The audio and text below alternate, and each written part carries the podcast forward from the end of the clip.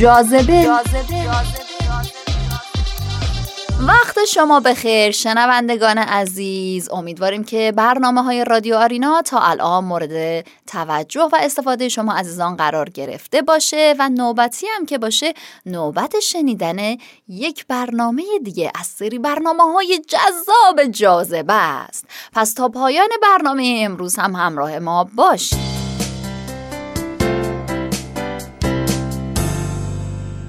امروز می‌خوایم راجع به زنانی که دنیای مد و فشن رو تغییر دادن براتون صحبت بکنیم. هنگامی که نگاه اجمالی به تاریخ نخستین مد و فشن و حتی تولید لباس میندازیم متوجه میشیم که بیشتر تمرکز صنعت مد و فشن روی لباس زنونه است. اگرچه تنوع در رنگ و مدل لباس ها در میان مردان و زنان روز به روز بیشتر میشه اما افراد کمی از طراحان اون لباس های زیبا خبر دارن. این طراحان مطرح و پیشرو چه کسایی بودن و چه تغییرات بزرگی در این صنعت مهم دنیا ایجاد کردند. همیشه لباس نمادی از فرهنگ، هنر، سیاست، اقتصاد و حتی تکنولوژی یک کشور بوده. پشت این تغییرات بزرگ افراد خلاق و باهوشی قرار داشتن که این تغییرات جامعه رو شناخته و روی طراحی و تولید لباس به کار گرفتن. در این میان زنان طراح هم تأثیر بزرگی در تغییر لباسهای زنونه، مردونه و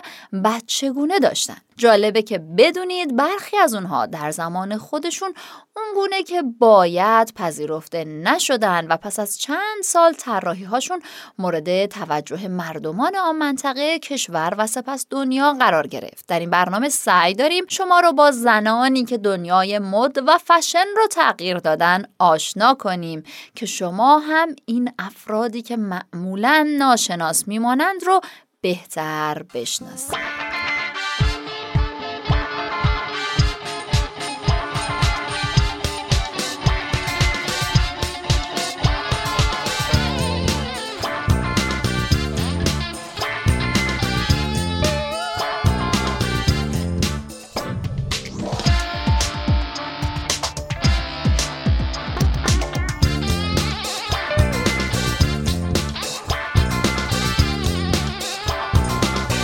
کوکو شنل مؤسس برند شنل این روزها کمتر کسی نام شنل به گوشش نخورده. شنل این برند لوکس و گرون قیمت که با طرحهاش بسیاری رو شیفته و مجذوب خودش می‌کنه زاده خانم کوکو شنله گابریل بونور شنل متولد 19 اوت 1883 در فرانسه است که در زندگی 87 ساله خودش شاهد بسیاری از اتفاقات از جمله جنگ جهانی اول، دوم و جنبش فمینیستی بوده. اگر این روزها خانم ها می‌تونن به سادگی مدل های مختلفی از شلوار زنونه رو بپا کنن و نیازی ندارن که پیراهن های بلند و پفدار رو در خانه محل کار و خرید به تم کنن مدیون خانم شنل هستند کوکو شنل در دهه 1920 میلادی. با الهام از لباس های مردونه مدل های جذابی از شلوار زنونه رو طراحی و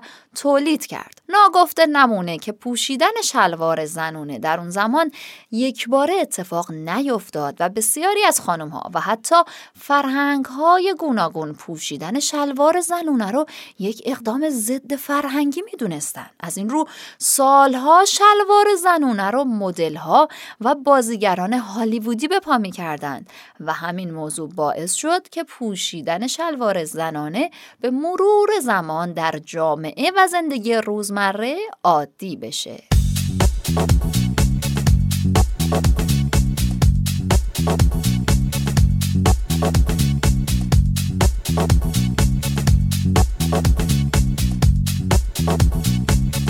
متلین شرو بنیانگذار خانه مد در فرانسه. احتمالا نام این خانم رو کمتر از شنل شنیده باشید چرا که خانه مد او در سال 1935 بسته شد. مادام لوی شرو متولد سال 1866 در فرانسه است. وی اولین بنیانگذار خانه مد و طراحی در فرانسه بود که در سال 1905 فعالیت خودش رو با حدود 100 کارمند و خیاط آغاز کرد. پیراهن و لباس شبهایی که وی طراحی می‌کرد حتی در زمان جنگ جهانی اول و در بحبوحه سیاسی و اقتصادی سر زبونها بود و طرفدارای بسیاری در فرانسه و حتی کشورهای دیگه داشت. در واقع مدلین شرو کسی بود که راه طراحی و مد رو برای دیگر خانم های طراح مطرح دنیا باز کرد. اکنون کارهای مادام مدلین شرو در موزه متروپولیتن نیویورک در معرض نمایشه السا شیاپارلی طراح ایتالیایی متولد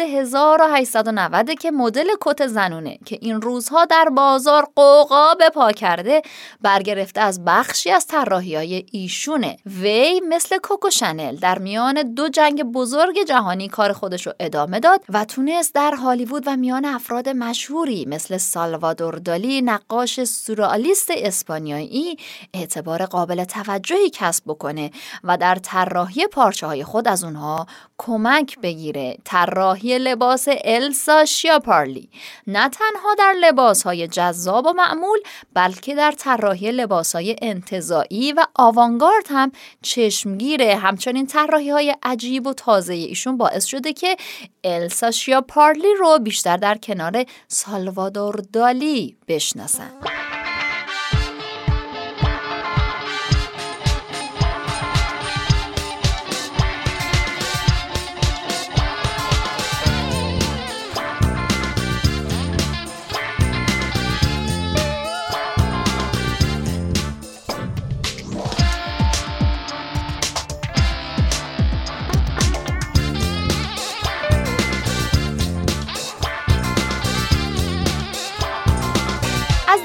خانم های طراح معروف می‌تونیم میوچا پرادا رو نام ببریم. اگر کمی از تاریخ فشن کلاسیک دور بشیم زنی با استدلال و قدرتمندی رو مشاهده می‌کنیم که نه تنها در دنیای مد و فشن بلکه در دنیای اقتصاد هم میدرخشه و زبان زده همه است. میوچا پرادا زاده کشور ایتالیا در سال 1949 که در این چند دهه اخیر تاثیر بسزایی در صنعت مد و فشن داشته. او در خانواده بزرگ شد که به رشد کسب و کار اهمیت بسیاری قائل بودند اما میوچا پرادا مسیر خودش را از خانوادش جدا کرد و در سال 1985 با طراحی کیف و کوله پشتی های نایلونی شهرت و آوازه مهمی در این راه کسب کرد.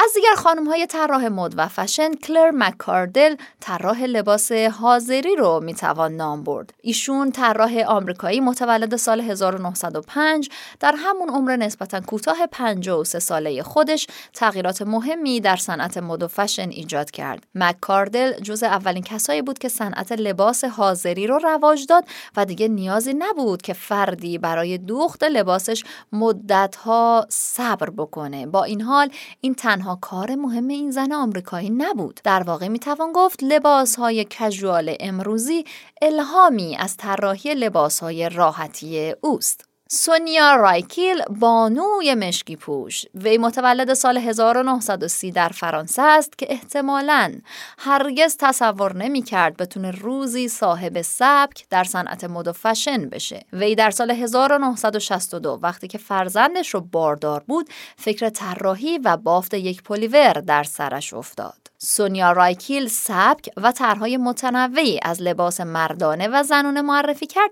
و تا به امروز موفقیت های بسیاری رو کسب کرده. یکی از استایل های مورد علاقه سونیا رایکیل لباس های سرتاپا مشکیه که از او به عنوان بانوی مشکی پوش هم یاد می‌کنه